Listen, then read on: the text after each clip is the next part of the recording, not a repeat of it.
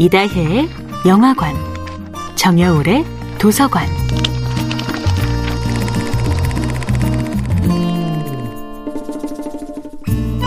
안녕하세요. 여러분과 아름답고 풍요로운 책 이야기를 나누고 있는 작가 정여울입니다. 이번 주에 함께하는 작품은 로버트 존슨의 내 그림자에게 말 걸기입니다. 누구나 아직 살지 못한 삶에 대한 미련이 있습니다.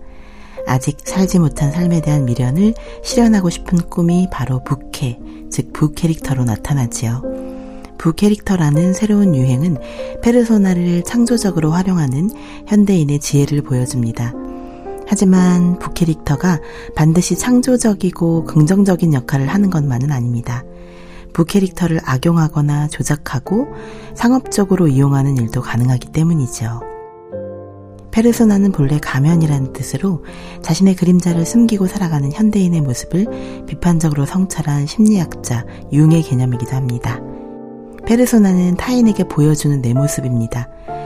얼마든지 연기와 조작이 가능하지요. 특히 페르소나는 콤플렉스나 트라우마를 숨기기 위해 화려하게 조작될 수도 있습니다.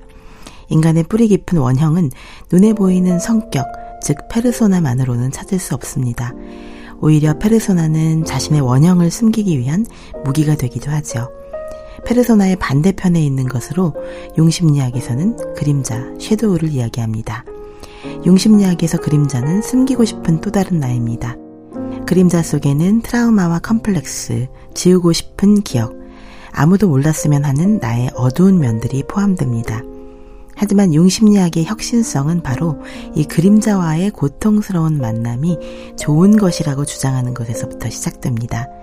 트라우마가 아무리 힘들지라도 내 그림자와 직면하는 것이야말로 최고의 지식이 됩니다. 자신의 상처를 대면할 수 있는 용기를 가진 사람은 자신의 상처에 공격당하지 않기 때문입니다. 나는 이런 트라우마가 있어. 하지만 그 상처는 나를 죽일 수 없어. 라는 자기인식이 생기는 것입니다. 페르소나는 그림자를 숨기고 은폐하는 데는 유용하지만 그림자와 대면하고 그림자를 극복하기 위해서는 던져버려야 할 가면이기도 합니다. 우리의 페르소나를 화려하게 치장할수록 숨기고 있던 마음의 상처는 더욱 깊은 병이 됩니다.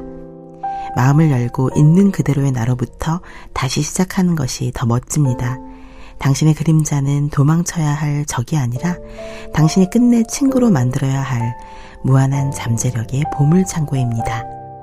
정야울의 도서관이었습니다.